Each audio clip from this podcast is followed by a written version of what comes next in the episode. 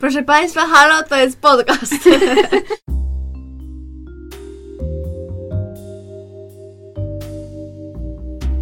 Witamy w bliskich spotkaniach szóstego stopnia. Podkaście o kulturze, ale głównie o zapomnianych, niezależnych i kultowych filmach. I o Kevinie Baconie. Proszę nas nie pozywać, panie Kevinie, my tu tylko sprawdzamy teorię sześciu stopni. Prowadzące Justyna, Paulina oraz Gosia. Obdarzone wybitnym poczuciem humoru studentki kultury współczesnej, pasjonatki popkultury i fanki Harry'ego Pottera. A resztę dowiecie się z podcastu. A jak to się, jak to u nas szło? Jako, jak mam to mówić? Że to jest V jak Vendetta? V for Vendetta? Czy co? Ja bym powiedziała, że W jak Vendetta. A nie, a w ogóle nie, no. Bo, Bo ja właśnie zastanawiam, czy to nie jest V. No. Okej. Okay. A może po prostu powiem, że e, dzisiaj omawiamy film e, V jak Vendetta, V jak Vendetta, F jak Vendetta, V for Vendetta. Jeden z tych jest właśnie. Dobrze, tak jest dobrze.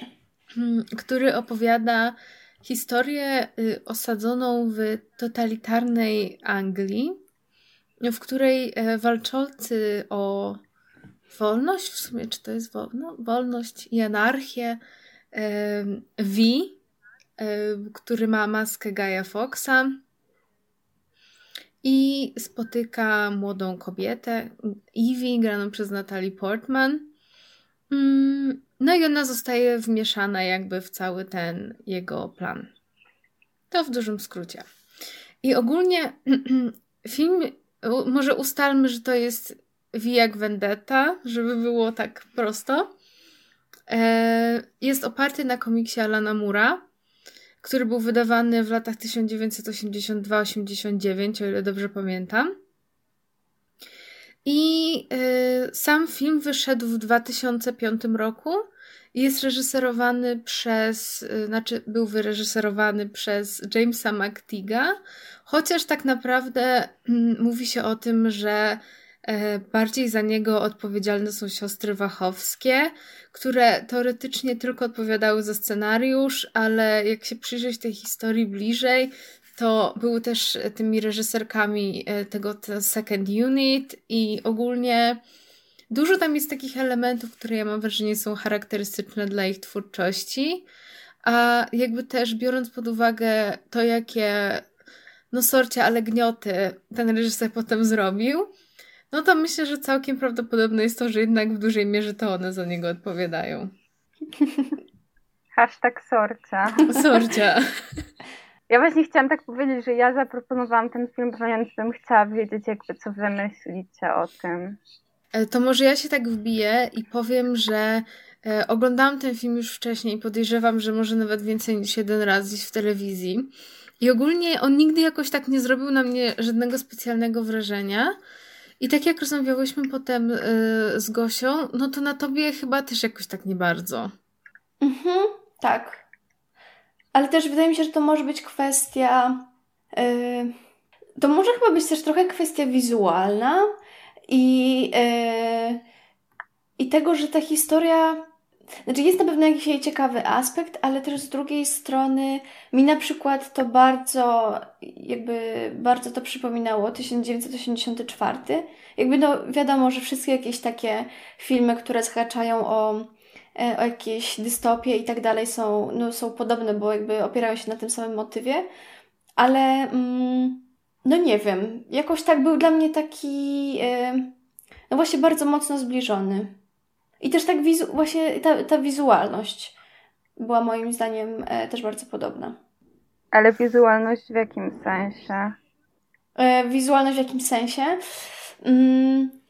No bo, bo 84 to książka jakby. E, to znaczy tak, tak, tak, e, ale... Tylko, że taki jakby cały make-up tego w sensie... Chyba tak, chyba tak i też właśnie taka Dobra, nie, to nie ma sensu moje, moja e, odpowiedź na to pytanie, więc może powiedz ty Justynka, co miałaś powiedzieć. Nie, bo jakby wydaje mi się, że to ma o tyle sens, co mówisz Gosia, że jakby ten e, na przykład e, w tych scenach takich, w których e, ten kanclerz rozmawia jest taki jakby duży ekran i w ogóle jakby w sensie to takie jest bardzo mhm. kojarzące tak, się, się właśnie bardzo z tym skojarzyło. wielkim bratem i w ogóle jakieś takie Mhm. tego typu rzeczy. I też ogólnie no jakby umówmy się, że też no, sam koncept tego, że jakby to miasto z godziną policyjną i tak dalej, no to e, czy ta jakby propaganda e, w telewizji, no to jakby to są takie jakby s- jak,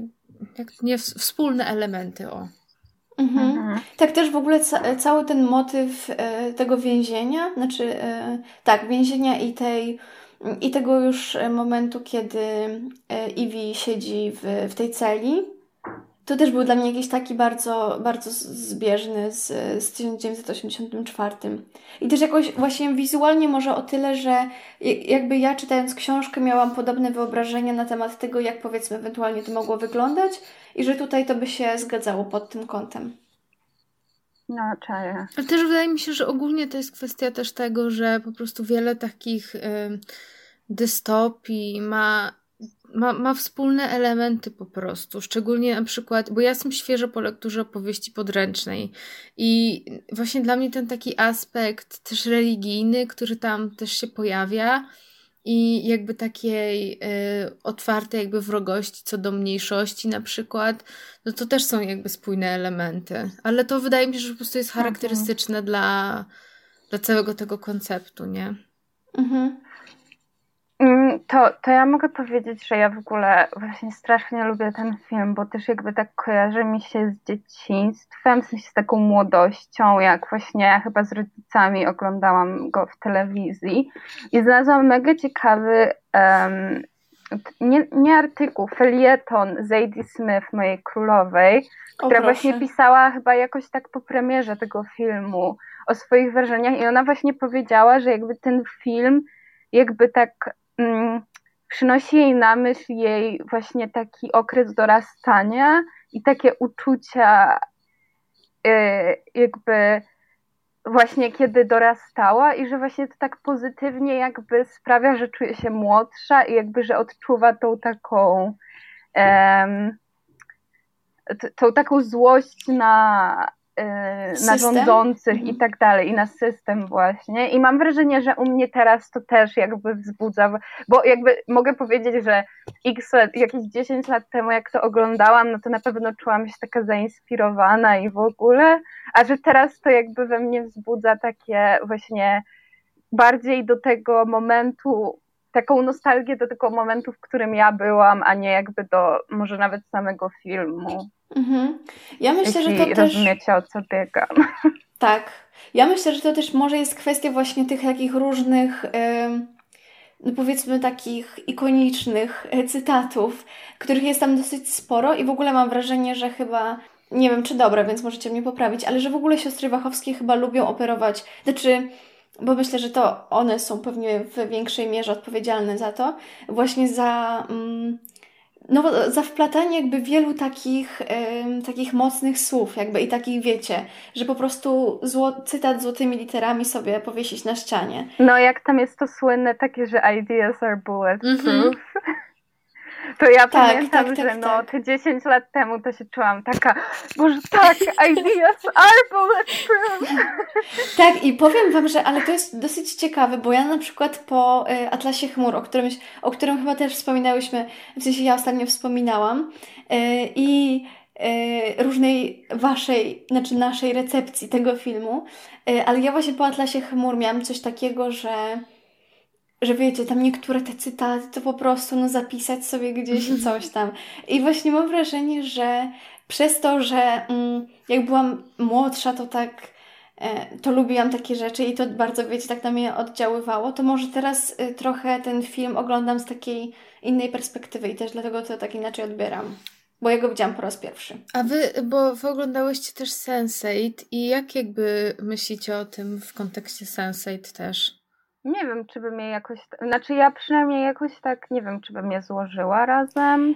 Mi się wydaje, że wspólną częścią, przynajmniej e, zauważyłam to właśnie oglądając teraz V jak Vendetta, e, była ta końcówka, kiedy ona mówiła, że mm, że V był jej ojcem, jej bratem i tak dalej, i tak dalej, że jakby był każdym z nas. I właśnie mam wrażenie, no, że w Sensei to w ogóle cała jakby idea tego, e, tego serialu opiera się na tym, że każdy jest, jest ze sobą związany. I no zresztą w Atlasie Chmur tak samo, mm. że jakby każdy jest każdy jest po trochu jakby element. sobą. No i mi się właśnie to y, jakby jakoś tak no powtarza cały czas tam jakoś w ich twórczości. Znaczy teraz też jak o tym mówisz, to, to jakby pewnie to bardziej rozwinę, jak będziemy mówić o samym Alanie Murze, ale właśnie mam wrażenie, że w tym filmie jakby siostry Wachowskie o wiele bardziej jakby w sensie, że one wierzą mocno w demokrację, taką prawdziwą demokrację ludzi i wierzą jakby właśnie w tą zbiorowość, gdzie na przykład Alan Moore jakby total, i to też jest jakby o wiele bardziej anarchistyczna idea, że jakby każdy, w sensie wierzy w to indywiduum, no, ale jakby mhm. to potem rozwinę, ale no jakby faktycznie jest taka, mam wrażenie u nich w twórczości taka wiara w tą zbiorowość. Tak, że, że każda jakby jednostka jest ze sobą połączona i jakby to daje nam jakby empatię i możliwość do zrozumienia świata. Ale też w ogóle myślę, że yy, też jakby to, co mówicie o tym, że ten film jakoś tak wam się kojarzy z takim dorastaniem i tak dalej, myślę, że też jest jakby zasadny o tyle, że w dużej mierze jakby yy, cała historia Eevee w tym filmie, czy w komiksie jakby jest o dorastaniu, nie? Jakby szczególnie tutaj jakby w, mhm. w tym, że ona mm, że ona jakby dorasta do tego, żeby wziąć jakby taki świadomy udział w tej rewolucji i tak dalej za mhm. pomocą V. I też to, że mm, mhm. ten film się właśnie jakby posługuje takimi bardzo prostymi hasłami i takimi że no to wydaje się wszystko takie oczywiste, nie? Że tam że nie ma takiego, mm, takiego ambiguity, że, że tak wtrącę po angielsku, które wydaje mi się, że jest bardziej w komiksie, a że tutaj jakby jest dużo bardziej uproszczone, mhm. jakby też ta postać tego V. Uproszczone. Mhm. E, i, I jakby to wszystko się wydaje takie proste. Tak, tak, to prawda. No jakby nie, nie wydaje mi się, żeby no polityka i społeczeństwo jakby, że to wszystko było takie proste. Tak, że tutaj to jest takie bardziej, że mamy jakieś dwie strony, powiedzmy, tą w cudzysłowie dobrą i tą złą, mm, a chyba faktycznie w komiksie jakby to jest dużo bardziej, dużo bardziej złożone. Mhm. No. Że sam ten, mm, że sam ten bohater, właśnie sam ten V jest taki bardziej um, że, on, że on jest terrorystą i on jest jakby bardzo taki um, nawet już faszyzujący, powiedziałabym. I, I jakby te porównania są takie dosyć jasne. A, a tutaj oni jakby bardzo dużo robią, żeby właśnie yy, na jakoś go tak jakby ocieplić, nie? Bo on jest jakby w sumie bohaterem tego filmu. Tak, i żeby, tak, i żeby jakoś tam mm, podkreślić, że jednak ta główna postać jest tą, tą dobrą. No nawet wystarczy... Ale też mam wrażenie, że w komiksie nie, mów. Nie, bo chciałam tylko wspomnieć o tym, że wystarczy nawet zwrócić uwagę na to, że jakby jest zmieniona nazwa tego, czy nazwa, imię tego, e, nazwisko tego kanclerza granego przez Johna Herta, że on e, nazywa się tutaj Sattler, żeby, wiecie, jak Hitler i no, więc jakby to wszystko jest takie bardziej, wiecie, proste.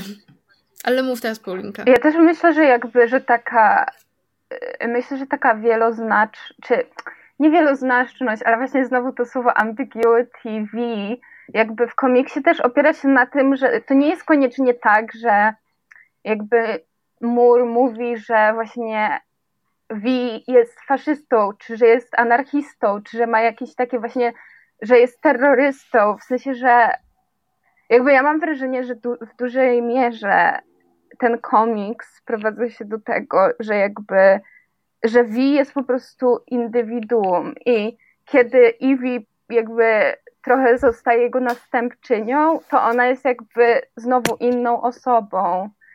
Um, tutaj Stynka pokazuje nam komiks. um, I potem jeszcze tam w komiksie, ja, ja go nie czytałam, chociaż go mam ogólnie na półce, ale, ale, że ona e, porywa jakiegoś typa, żeby z niego zrobić jakby swojego następcę, więc jakby ja mam wrażenie, że tam u niego, w sensie, że w komiksie to jest taka, takie duże mm, nastawienie na to, że jakby tak naprawdę idea V jest zależna od tego indywidualisty, który znajduje się pod maską.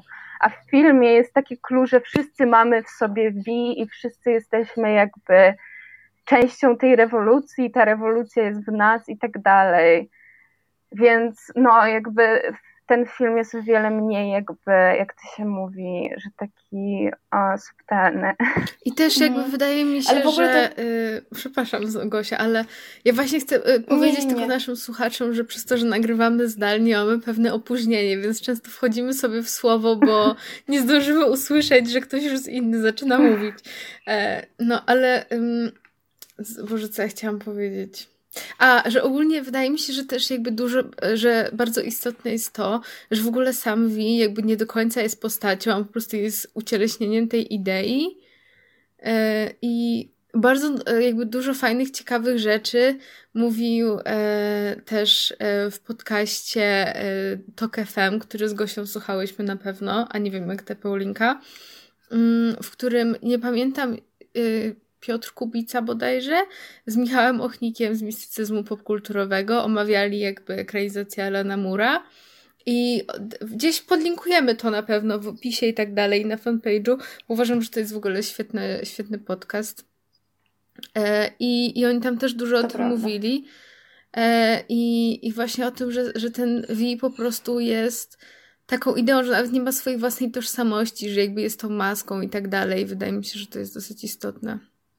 Znaczy ja chciałam tylko właśnie jeszcze powiedzieć a propos tego, co mówisz Justynka, że jakby też w komiksie z tego, co czytałam, to Vi w ogóle jakby zachowuje się trochę jak manekin i jest właśnie tak, jak mówisz, że, że jest bardziej po prostu jakimś takim poster boy niż taką super postacią jakby tak e, charakterologicznie skomplikowaną, że on jakby, jego czyny są skomplikowane, ale że on sam w sobie jest taki dość statyczny i, i taki o wiele mniej emocjonalny niż w filmie.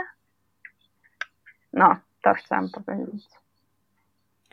Ja chciałam właśnie, nie wiem, czy to w sumie już y, to jest czas teraz na to, ale tak mi przyszło do głowy, że to też jest ciekawe, że mm, jakby ta relacja Iwi i Iwi jest jakby taka dosyć mocno przemocowa, co też jakby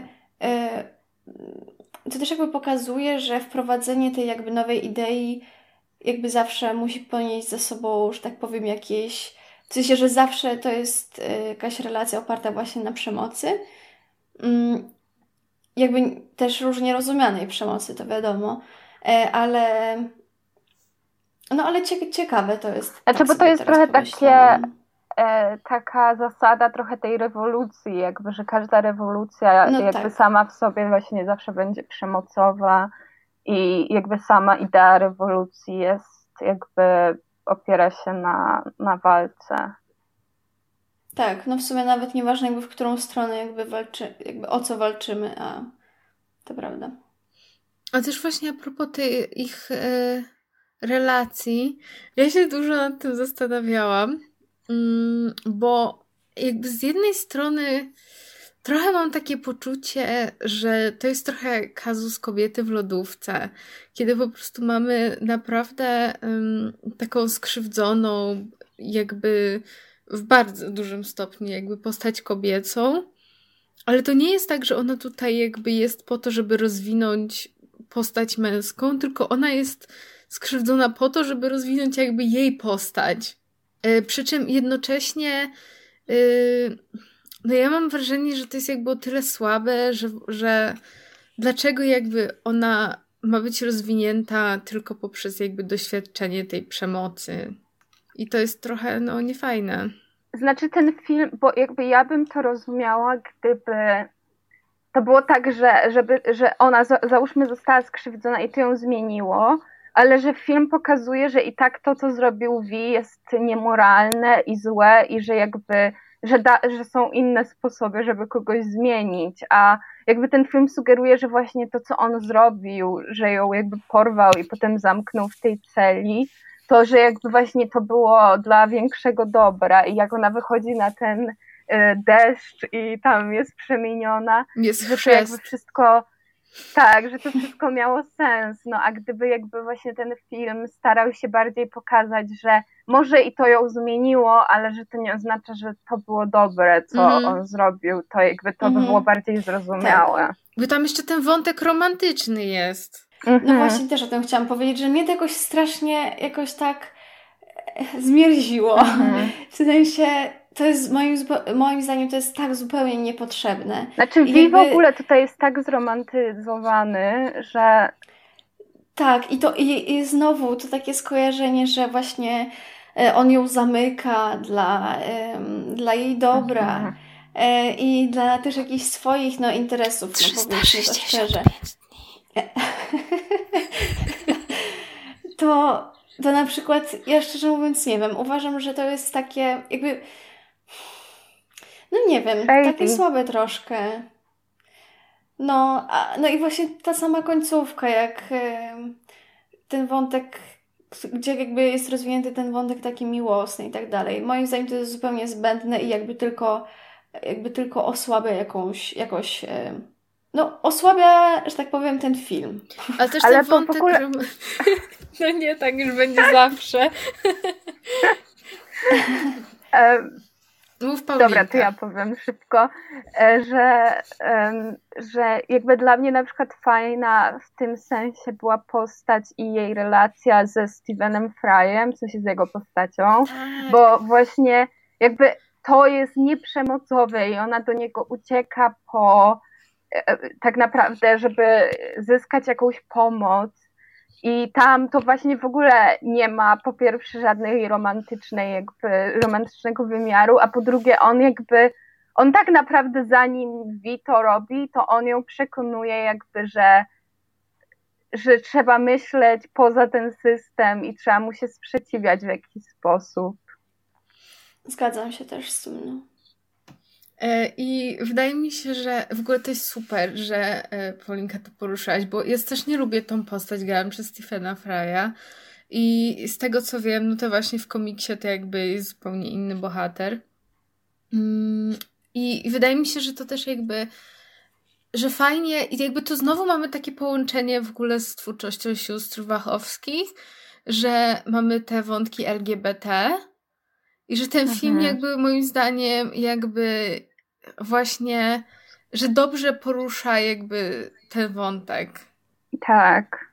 Że to też nie jest coś takiego, że jak widzimy te wątki LGBT, to to jest takie, o patrzcie na nas, mamy LGBT, tylko że to są po prostu normalni ludzie i jakby to jest też historia po prostu o tych, którzy się nie, że jakby ten, kto się nie... Nie wpasowują w system. Tak, dokładnie, ale to nie jest ich cała jakby cecha, że się nie wpasowują w system, tylko no jakby są ludźmi. Mhm.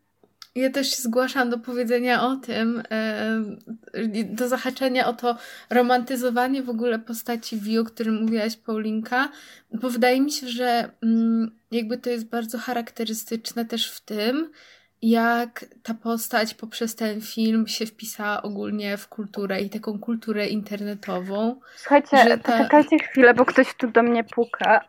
Dobrze, tu dam windę. Słuchajcie, dosta- nie wiem, w ogóle z dupy dostałam jakieś takie, jakby taka kawa, taka, taka dziwna.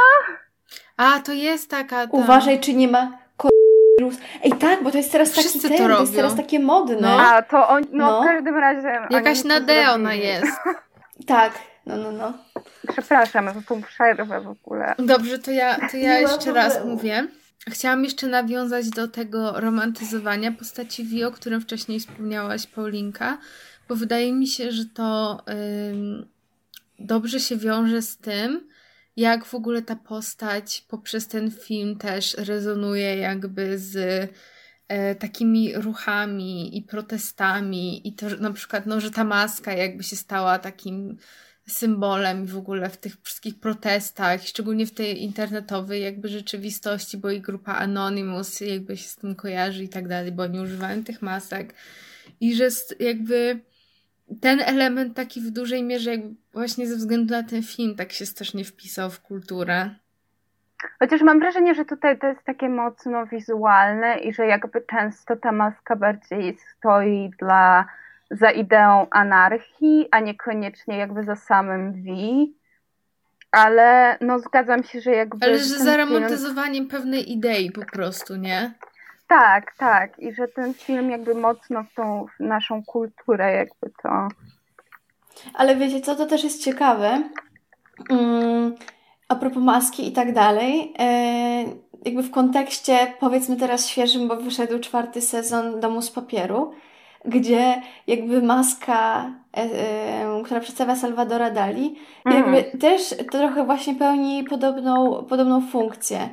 I, mm, I jakby no wiadomo, ona jest bardziej tak używana popkulturowo i, i jakoś tam może bardziej rozrywkowo, ale nadal właśnie to wiecie, to jest jakieś takie przesłanie, że to jest walka z systemem. E, I, i to, I to takie nawet, nawet ciekawe, że to jakoś tak ostatnie ostatnie, że tak jakby świeży przykład można przytoczyć. E, ja teraz chciałam ja tylko poruszyć jeszcze... ważny wątek, ale to, no mów Paulinka, co tam chciałaś? Nie, bo ja chciałam tylko zrobić krótko, krótką przerwę, żeby mogła sobie wymieszać tą kawę i jakby nie przeszkadzać, w, w sensie, żeby dźwięk nie przeszkadzał. Bo próbuję tak przez ostatnie pięć minut tak mieszać. To mie mieszaj, mieszaj kawę, Paulinka, teraz. Teraz jest twój moment. To jest po prostu, jestem tak profesjonalna, że... A ja tego nie wytnę. To będzie, to ja się to ja teraz powiem coś, co jak nie będzie słychać, to będzie dobre. Chciałam porozmawiać o akcencie Natalii Portman. O, tak. Jezu, tak. Poproszę wasze foc. Ale już mamy mówić? Tak. Ej, no naprawdę, ja się złapałam na tym, że tak miałam taką rozkminę. Ej, ej, halo, ale to, to jakby... Skąd ona jest? I w ogóle znaczy, tak o, przez pewien moment miałam taki dysonans. Bo ona też robi ten akcent w tym, w Kochanicach Króla, ale mm, it's not good. E, ja dopowiem e, po pierwsze, że tak zamarzliście mieszałam, że wywaliłam na siebie kostkę lodu. A, a co do Natalie Portman, to powiem, że w ogóle jakby ona dla mnie jest do, dobrym przykładem tego, że trochę ten, temu filmowi ujmuje, że on jest w Anglii, bo jakby sama ideologia stojąca za tym filmem jest tak jakby jeśli chodzi o moment, w którym on został zrobiony, jest tak mocno związana ze Stanami Zjednoczonymi, że jakby nie rozumiem, czemu one zostały przy, przy robieniu tego w Anglii. I jeszcze ta Natalie Portman, która robi ten akcent. I znaczy ja myślę, że Natalie Portman jakby wtedy no, jakby była taką it girl, jeśli chodzi o taką intelektualną gwiazdę, bo ona chyba jakoś tak mniej więcej w tym czasie skończyła Harvard i w ogóle ale, ale jakby no ten akcent nie jest dobry. Ale ja pamiętam, jaki to w ogóle był y, hit, że ona tą głowę zgoliła. Jak coś się o tym mówiło bardzo dużo i ogólnie, że mhm. o matko. No. E, no. Ale w sumie to też jest może dobry moment do tego, żeby, a propos, te, e, a propos jakby pytania, dlaczego nie przenieść tej całej akcji do Stanów, e, to też właśnie ciekawie w, w tym podcaście, który podlinkujemy, Mówili, że próbuję tutaj sobie tylko to znaleźć w Twoich notatkach. Jest tak, że jakby ogólnie to jest, że jakby cały ten komiks to jest komentarz do w ogóle Thatcheryzmu i do w ogóle Margaret Thatcher. No i też tam ta e, klasa I... jest taka ważna. Jakby mm -hmm. i w mhm. Anglii zawsze klasa jest no jakby takim tematem bieżącym.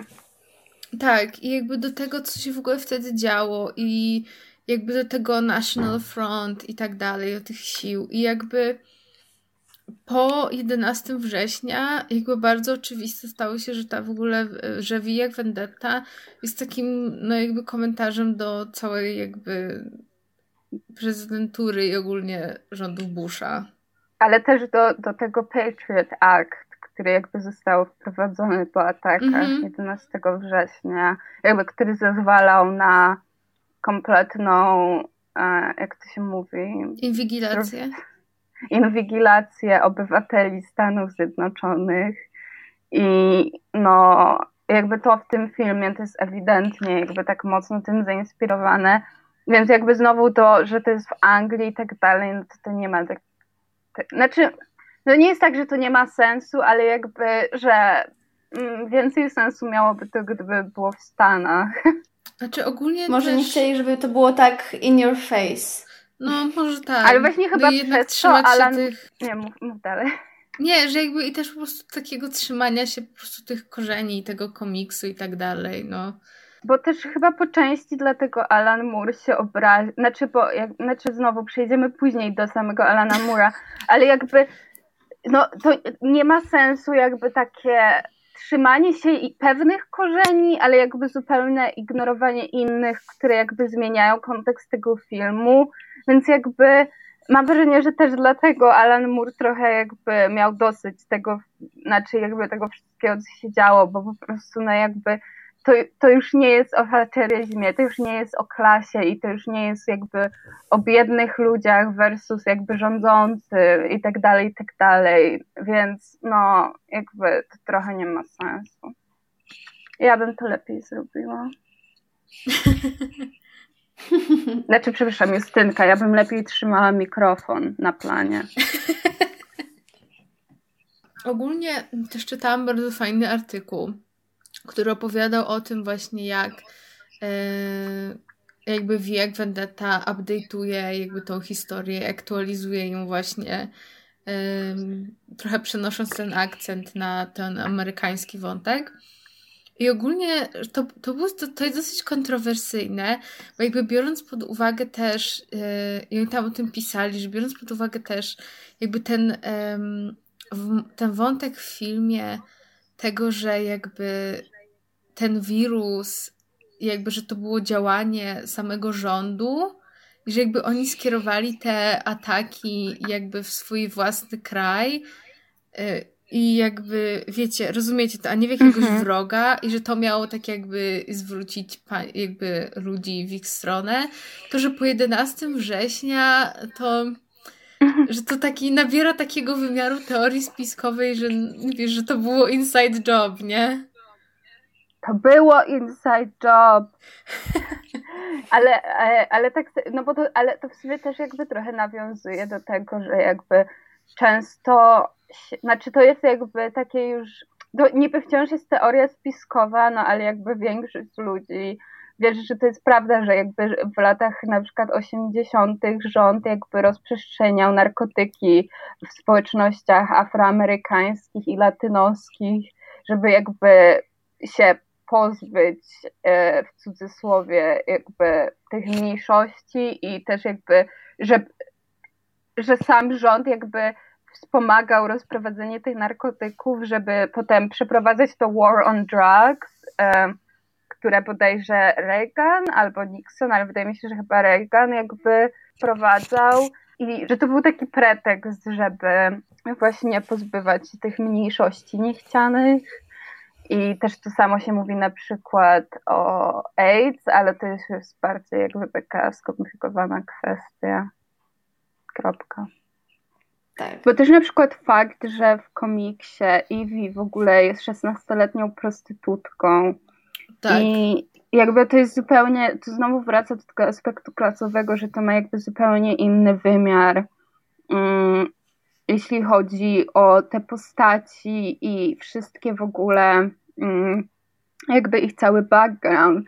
I też na przykład Alan Moore mówił, że on nie chciał, żeby e, żeby ten faszyzujący rząd był takimi cartoon nazis i że jakby u niego w, w, w jego komiksie chodziło też o to, żeby po prostu mm, to, to byli zwykli ludzie, i ten film trochę próbuje jakby pokazać, że no właśnie mamy takich przeciętnych Joes i którzy tam e, po prostu jakby tak głupio się trochę wpatrują w telewizję, ale e, jakby o wiele, znaczy ten rząd jest taki przerysowany i właśnie też fakt, że Ivy jakby nie jest tą prostytutką i, i jest już, i jakby ma taką przeszłość, taką powiedzmy już trochę w, w kontekście tego systemu shady y, z tymi jej rodzicami, którzy tam jakby mm,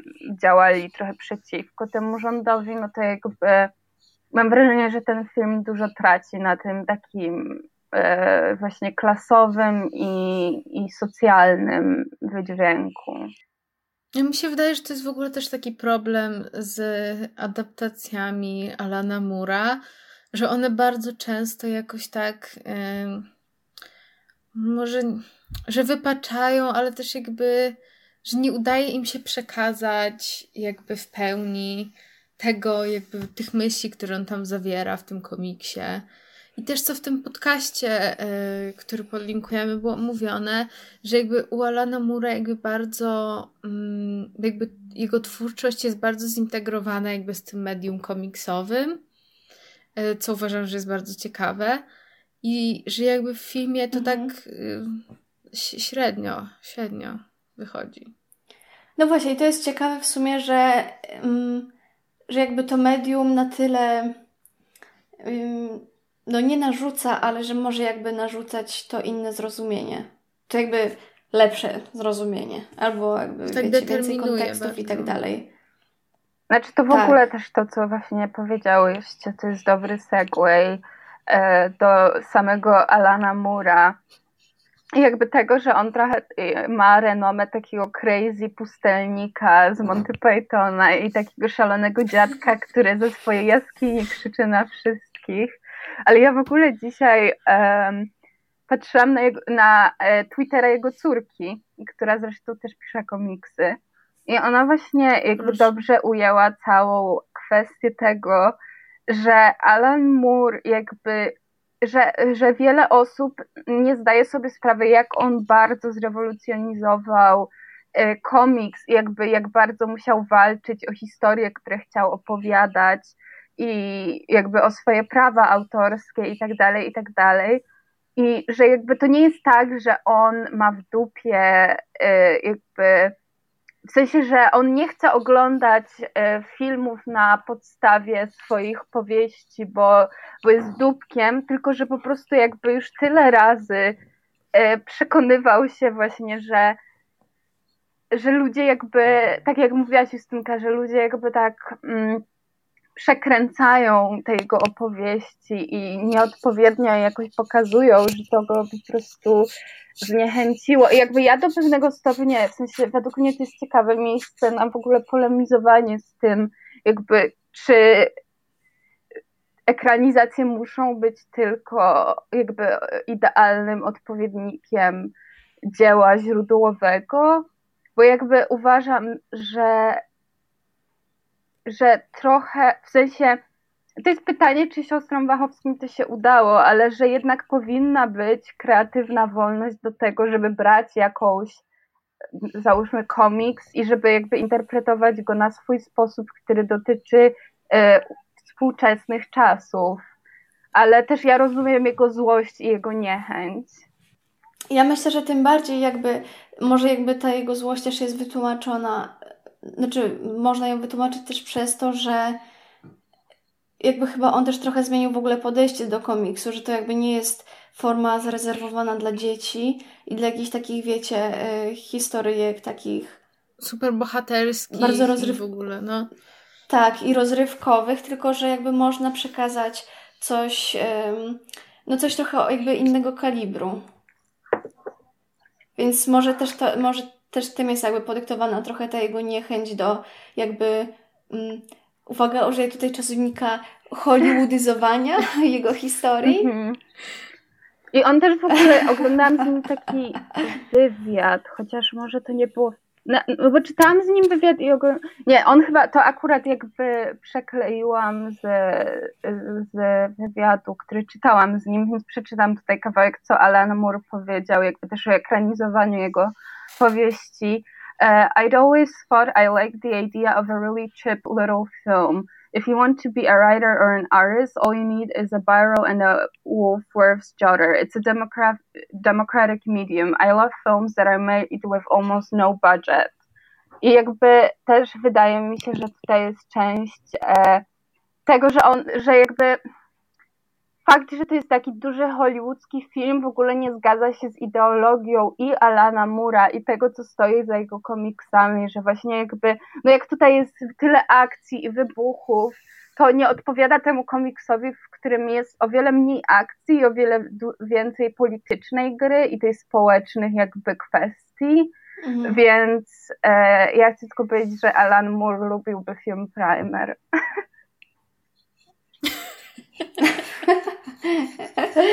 Bęk. W ogóle nie wiem, czy to jest dobre miejsce na to, ale czy coś może chcecie, chcecie jakby dodać do Alana Mura? Ja bym chciała dodać to, że mam wrażenie, że jeśli chodzi o to właśnie hollywoodyzowanie, e, to, że bardzo jakby bardzo Watchmen się na tym mhm. przejechało. Bo e, jakby mówię o filmie, bo bo ja nie, ja, nie, ja nie jestem w stanie bronić tego filmu, jakby mi się nie podoba jakby w tam, w tych miejscach, kiedy naprawdę jakby komiksowi strażnicy bardzo krytycznie podchodzą do jakby samej idei superbohaterstwa i, i że oni są pokazani w taki bardzo jakby, no umówmy się, żenujący dosyć sposób, to Zack Snyder bardzo wszystko chce zrobić cool I bardzo tam jest wszystko takie, wiecie, wow. No, znaczy ja. A, tak znaczy ja chcę tylko powiedzieć, że ja na przykład z filmem Watchmen znowu mam tą taką, taki um, nie problem, ale jakby u mnie znowu to jest fakt tego, że, że ja obejrzałam ten film w młodości strasznie na mnie zrobił duże wrażenie. I e, jakby ale znowu, jak obejrzałam go potem już jako bardziej dorosła i świadoma osoba, no to jakby zorientowałam się, jak bardzo to jest tam dużo tej formy, a jakby ta treść gdzieś ginie. W sensie, że gdzieś koniec końców niby jest ta idea, ale yy, no wydaje mi się, że, że właśnie patrząc teraz z takiej perspektywy innej, to jakby no już nie, popieram, że tak powiem, i nie wspieram tego filmu, aczkolwiek no muszę powiedzieć, że, że kiedyś bardzo go lubiłam. To czy coś jeszcze? No ja chyba nie wiem, czy... Znaczy, może ja chciałam jeszcze tylko rozwinąć e, też to, co wspominałam trochę na początku podcastu, jakby o tym, że no Alan Moore e, jest zdeklarowanym anarchistą e, pośród innych rzeczy, e, e, które... I magiem. tak, no jest magiem również, ale um, ja bardzo szanuję. Ale właśnie anarchizm jakby mocno stawia na tą indywidualność i na tą jednostkę, a, a w tym filmie to jest jakby wszystko o takiej prawdziwej demokracji ludzi i wyborze ludzi. I i wydaje mi się, że mimo, że ten film pretenduje do twierdzenia o sobie, że jest anarchistyczny, to że tak naprawdę mało jest w nim takiej anarchii. E, I to, że ktoś jest terrorystą, to nie oznacza, że jest anarchistą. I mam wrażenie, że, że, że w tym filmie dla mnie V jest o wiele bardziej terrorystyczny niż jakąś taką znaczy, że on jakby jest tym symbolem i tą ideą wolności, straty taty, ale że no niekoniecznie jakby jest anarchistą i on jakby chce zbudowania państwa ludzi, a niekoniecznie chce, bo tak jak na przykład Alan Moore mówił o administracji, w sensie o, o, o anarchizmie, że dla, niego, ana, że dla niego idealnym ustrojem i prawdziwie moralnym jest anarchia i że ludzie potrzebują co najwyżej administracji, ale nie potrzebują całkowitej kontroli. I według niego, w, znaczy według mnie w tym filmie właśnie ta, to nie jest jakby ta idea. Kropka. Thank you for coming to my TED Talk. To ja chciałam jeszcze może teraz, jeśli mogę tutaj, poruszyć. Nie! Nie możesz! e, poruszyć, czekajcie, bo to jakieś przestery. E, chciałam poruszyć właśnie aspekt muzyczny, który łączy się z mm, całym tym totalitarnym, e, totalitarnym ustrojem, który panuje jakby w, w Londynie mm, naszym filmowym. I nad tym jak wbrew pozorom, znaczy może nie wbrew pozorom, ale jak ten e, aspekt muzyczny jakby jest kolejną warstwą w sumie do interpretacji tego wszystkiego, co się dzieje na ekranie. I właśnie wczoraj sobie trochę na ten temat poczytałam i nawet wyczytałam jakieś ciekawe rzeczy. E, mianowicie o tym, że e, w zasadzie jakby no prawie to jest początek filmu, mm, otwiera to puszczenie, puszczenie przez głośniki w mieście uwertury 1812 e, napisanej e, przez Czajkowskiego. Co jest też o tyle ciekawe, że jest ciekawe jakby z wielu różnych przyczyn, ale jedna jest taka, że w ogóle to też jakby jest, o Jezu, nie mogę już powiedzieć ciekawe, ale to jest interesujące, jak sama jakby konstrukcja miasta i właśnie chociażby umieszczenie umieszczenie głośników na ulicach jest już jakby kolejnym sposobem do. Mm, w sensie, że jest to kolejne jakby narzędzie totalitarne. I jaka to jest jakby taka ideologiczna ingerencja też w świat codzienny i też w świat dźwięku. I coś mam jeszcze dodać? A, no, że chociażby jakby no znam, znaczy no my, my na szczęście tego nie znamy, ale jakby z czasów wojennych i tak dalej, gdzie y, ta władza nad tym dźwiękiem jakby była. No i w każdym razie, już bo widzę, że tutaj usypiacie dziewczynki. Nie. Przechodząc do samej jakby uwertury Czajkowskiego, jakby może dlaczego dlaczego ten utwór akurat mógł być wybrany. W sensie to jest y, hipoteza jedna z. Ym, że w ogóle y, Czajkowski stworzył, y, stworzył stworzył ten utwór dla upamiętnienia obrony Moskwy przed atakiem wojsk Napoleona właśnie w 1812, stąd jakby e, stąd tytuł e, taki, że uwertura 1812. Ale co jest dosyć ciekawe i jest taki może wizualne, też wizualne połączenie, że ogólnie ten utwór jest często wykonywany przy okazji mm, przy okazji właśnie też puszczania fajerwerków na Dzień Niepodległości w USA. O, proszę e, bardzo. I tym bardziej właśnie, tak jak tutaj w filmie, też przy tych, e, przy tych wybuchach budynków mm, są fajerwerki i to jest taki dosyć może, może to jest jakieś znaczące takie nawiązanie do, mm, do też mm, do też tej tradycji właśnie wykonywania tego utworu, szczególnie, że chyba jakoś tam w latach 80. i 90. to, e, to jakby tak co roku, wiecie, był ten taki zwyczaj właśnie grania uwertury 1812 przy fajerwerkach i tym, przy tym całym jakby wizualnym akompaniamencie. No i tak się tutaj chciałam, e, chciałam tak sobie wtrącić to. To bardzo ciekawe, co Gosia mówisz, w sensie to jest taka mega i wydaje mi się, że trafna interpretacja.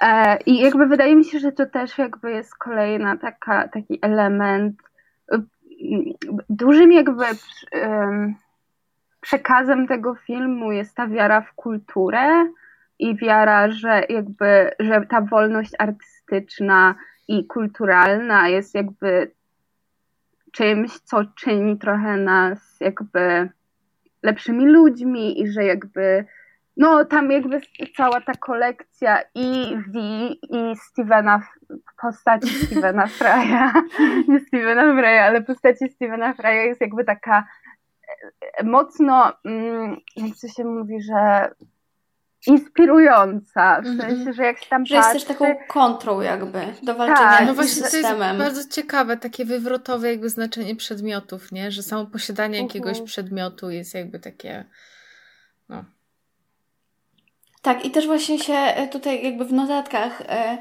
zastanawiałyśmy e, z Justynką, w sensie, że też pomyślałaś o tym, właśnie o znaczeniu jakby tańcu jako mm, jakiegoś takiego presygnału do rewolucji i w ogóle jakiejś rewolucji. Hmm. I, I właśnie tego, że skojarzyło nam się to z, ze sceną z Jojo Rabbit, I w ogóle też właśnie myślę, że ciekawie byłoby, to tak już jakby osobno, ale że ciekawie jakby przeanalizować różne filmy pod tym kątem, to by mogło być całkiem spoko. W ogóle jako, że jakby muzyka i taniec jako taki element jakby jednoznacznie kojarzący się jakby z wolnością.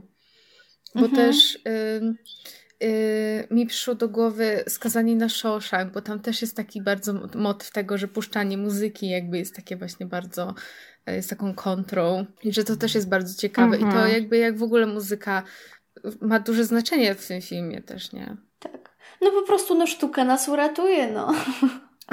Nasz podcast wszystkich uratuje, bo to jest sztuka. A w ogóle, czy uważacie, że jakby ten film można jakoś odnieść do obecnych wydarzeń społeczno-politycznych? Znaczy na, na, na pewno jakby dla mnie wciąż te, ten aspekt inwigilacji jest taki jakby coraz bardziej aktualny. znaczący ak i aktualny. Jakby yy, Jezu, próbuję się skoncentrować na swojej własnej wypowiedzi, ale po prostu chodzi mi o to, że też właśnie teraz jak mamy te wszystkie ciasteczka i tą ca jakby całą, tak naprawdę handel naszymi danymi osobowymi, matko, ja już w ogóle... E, nie, dobra, nieważne, nie kończę tego, bo to jest jakaś train wreck. To się fajnie też wpisuje w to, o czym mówiłyśmy jeszcze przed nagrywaniem, e, jak Gosia wspomniałaś ten e, artykuł o obecnej sytuacji i o tym, co y, Yuval Noah Harari pisał na ten temat i jakby tej inwigilacji, jakby w tym kontekście. I tego, że jakby... Tak, i że też powiedzmy, no. mm, tak, i że też ciekawe jest to, że coś, co kiedyś było bardziej może projekcją jakąś na temat przyszłości, w zasadzie, w zasadzie już jest nawet może krok dalej jakby. Mhm. I że projektujemy teraz trochę inne rzeczy, jakby dotyczące też właśnie chociażby inwigilacji. Ogólnie mam, mam taką nadzieję też, że yy, jakoś po, yy, po tym wszystkim, co teraz przechodzimy, to jakoś ten świat się będzie trzymał i że nie będzie jakiegoś przytłaczającego kryzysu. I ogólnie to też jest dla mnie fascynujące, czy też rozmawiałyśmy, że mm, jakby to, jak bardzo jakby ludzie się zwracają w stronę władzy i chcą takich odgórnych Y, nakazów i tak dalej, i że jakby w obliczu takiego właśnie kryzysu jest ten taki zwrot y, i że sami nawzajem zaczynają się bardzo kontrolować tego, kto gdzie, kiedy i po co wychodzi do sklepu i że w ogóle wychodzi i bardzo jest taki duży mm, taki nawet powiedziałabym taka agresja. Tak, że jakby przejmujemy jakby, jakby że... Panoptikon! No, tak, tak, totalnie. Justynka to twoja ukochana ta jakby um, filozofia. No, więc wydaje mi się to, no, a ogólnie jakby na przykład mi się to też skojarzyło z tym, że ostatnio Grzegorz Hajdarowicz, y, to jest taki bogaty pan biznesmen, mówił o tym, że receptą na y, ten kryzys, który prawdopodobnie, no, no nadejdzie, mówmy się, y, jest to, że po prostu trzeba zawiesić kodeks pracy. I ten pan chce z nas zrobić niewolników. O, świetnie. No, nie, no ja tak, no przecież tak. I w ogóle niech, niech Amazon wszystko w ogóle wykupi i niech świat zacznie być rządzony przez Disneya, Google, Facebook i Amazona.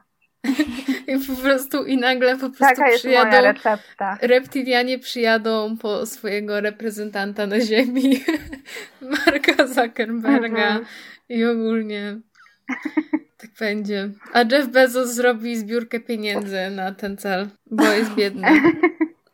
Ale nie swoich, on nie będzie dokładał do tej zbiórki, bo ma nie, za mało bo jemu na chleb nie starcza. On od pierwszego do pierwszego. Um, nie wiem dlaczego teraz akurat mówię na sam koniec, ale chciałam tak szybciutko jeszcze się e, jakby e, przy, przyjrzeć temu, e, jak oni w ogóle zrobili ten film. Ponieważ uważam, że jest to bardzo ciekawe, kiedy y, ma się aktora pod maską y, i że ogólnie oni też na początku jakby zatrudnili innego aktora do też grania. o tym powiedzieć. No, no właśnie, do grania tego V, e, Jamesa Purefoya. I dopiero potem jakoś go po czterech tygodniach chyba kręcenia jakby zas, Hugo Weaving go zastąpił. I jakby znowu troszeczkę powracamy do naszej dyskusji e, przy niewidzialnym człowieku, kiedy głównym jakby e, takim elementem ekspresji aktora jest jego głos. E, chociaż tutaj też ruchy i tak dalej, ale też ta maska jest ciekawa, że w sensie mm, jakby kiedy mamy na przykład sceny rozmowy Eevee Eevee, wow, Eevee Eevee, to jakby mamy plan, kontrplan, nie? I jakby obserwujemy, jak Wir ma zareagować na jakby słowa i tak dalej, jakby, no, wszystko co robi Eevee. I wtedy to jest jakby trudne, kiedy masz po prostu jedną maskę, nie? Jakby stateczną. I ona nie pokazuje żadnych emocji. I z jednej strony oni tam próbowali grać bardzo jakby oświetleniem i tak dalej, ale też wydaje mi się, że to fajnie jakby udowadnia, yy, że jednak ten efekt Kuleszowa to nie jest bullshit. I że jakby nie wiem, czy wiecie, na czym polega efekt Kuleszowa w montażu, ale to w latach dwudziestych taki radziecki filmowiec sobie. Ja wczoraj sobie taki... przeczytałam na o. Google. Taki eksperyment, że y, zestawił ze sobą dwa ujęcia.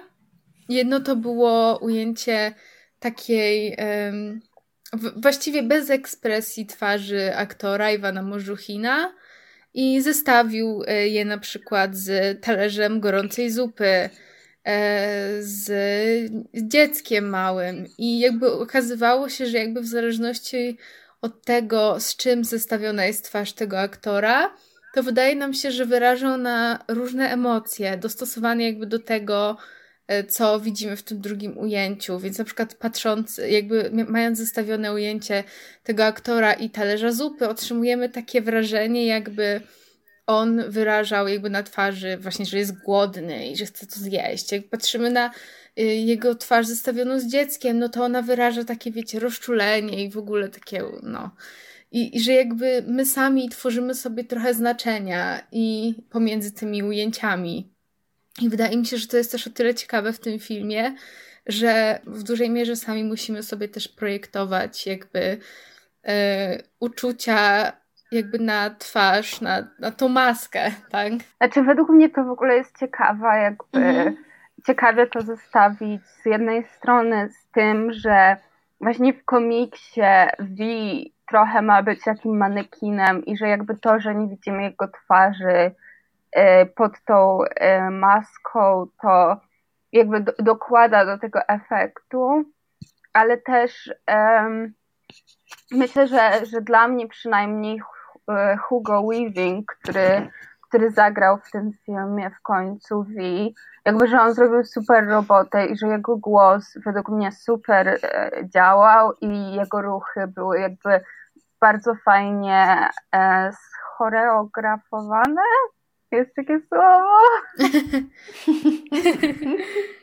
Ale to w ogóle to też jest, w sensie to, to nie jest jakaś super ważna myśl i to jest po prostu jakaś taka e, śmieszna refleksja bardziej, że mm, to jest jakby to ma jeszcze dodatkowe znaczenie przez to, że tak jak właśnie, chyba w tym podcaście, co wczoraj e, słuchałyśmy razem z Justynką, e, że a propos okultyzmu Mura, że jakby ten jego e, okultyzm jest skupiony wokół, jakby mocno wokół e, mocy samego słowa i jakby jego, działa, jego działalności jakby perform, performatywnych. E, i no i to też jest o tyle ciekawe, właśnie w kontekście samego V, kiedy mm, no, bardziej go słyszymy niż, niż widzimy, tak? Znaczy widzimy jakby tylko jakby jakąś powłokę jego. Tak, to prawda, ale też w ogóle jakby od razu mi przychodzi na myśl to, że ten film jakby spopularyzował e, to jakby ten wierszyk wokół Gaia Foxa, mm. że mhm. remember, remember the 5th of November. I, jakby, że same te słowa od razu e, tworzą w naszej głowie jakiś obraz i właśnie przywodzą na myśl rewolucję i tak dalej. To co, słuchajcie, przechodzimy, y, czy to jest czas już na przejście do Kevina i Harego?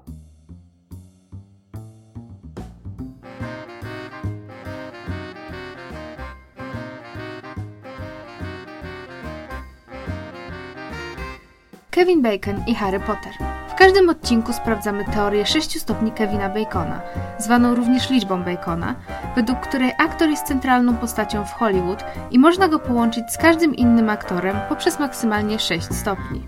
Oprócz tego, w każdym filmie szukamy nawiązań i połączeń z sagą J.K. Rowling o przygodach pewnego młodego czarodzieja.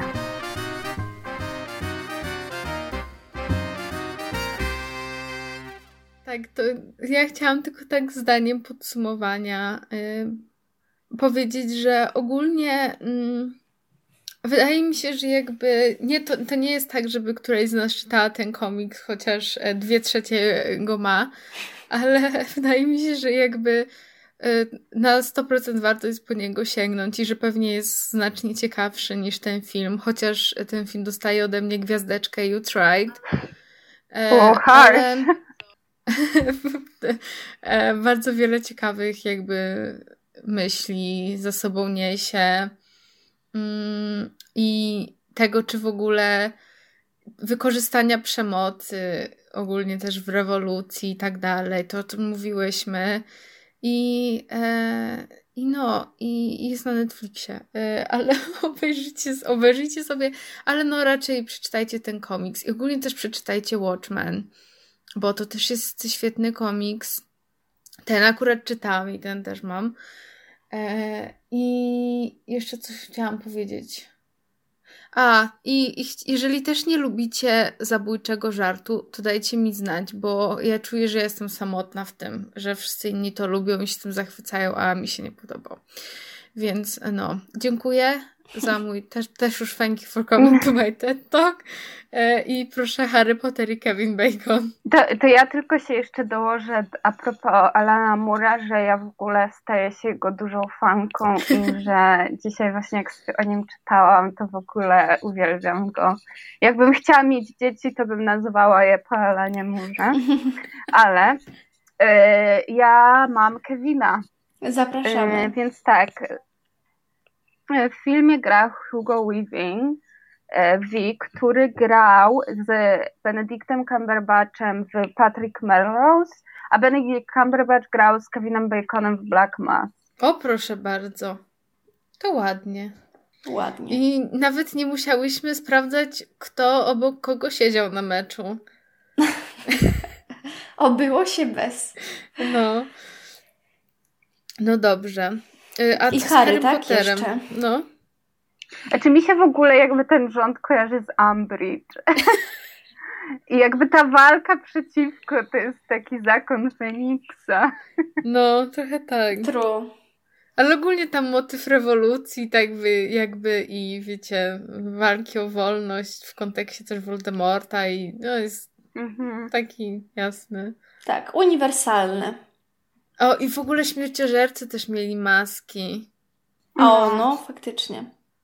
Bo pomyślałam sobie jeszcze o tym, że tym bardziej to jest ciekawe jakby w kontekście tego, że mm, postać V miała być bardziej anarchistyczna. Znaczy w sensie, że była bardziej anarchistyczna w komiksie, a że tutaj to się zaciera.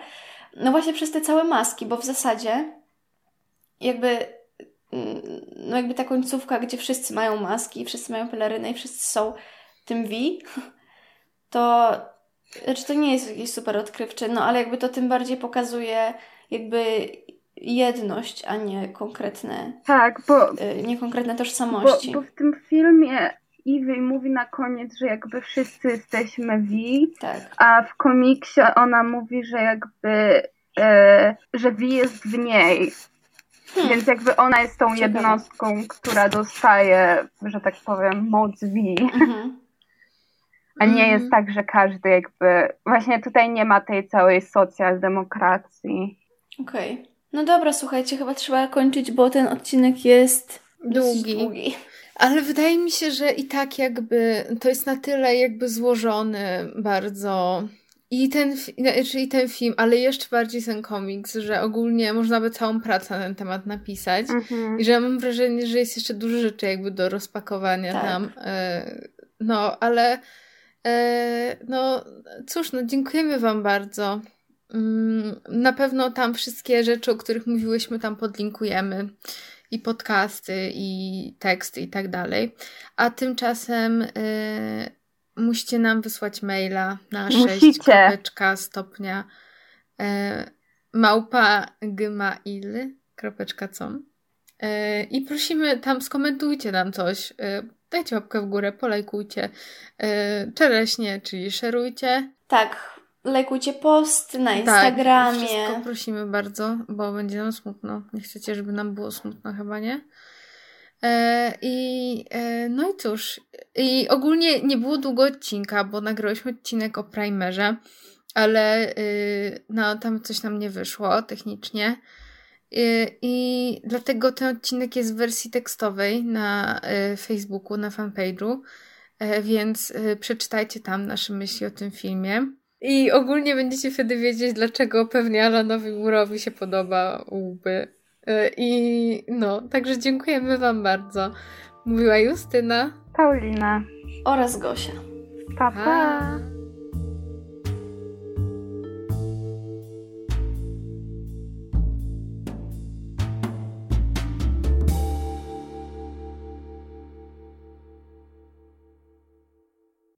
Ogólnie powiem Wam, że strasznie mnie wkurza to opóźnienie. I też mam. To jest fatalne. No. Opóźnienie wasze, wasz obraz i dźwięk, i to mnie też drażni.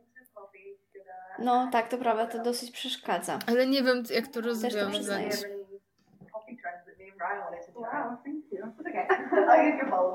Paulinka, dziękuję za coś. No. Wow, thank you. Wow, thank you. E, słuchajcie, dosta- nie wiem, w ogóle z dupy dostałam jakieś takie, jakby taka kawa, taka, taka dziwna. A, to jest taka. Ta... Uważaj, czy nie ma Ej, tak, bo to jest teraz taki ten, to, to, jest teraz takie modne. No. A, to on, no, no. w każdym razie... Jakaś Nadeo ona jest.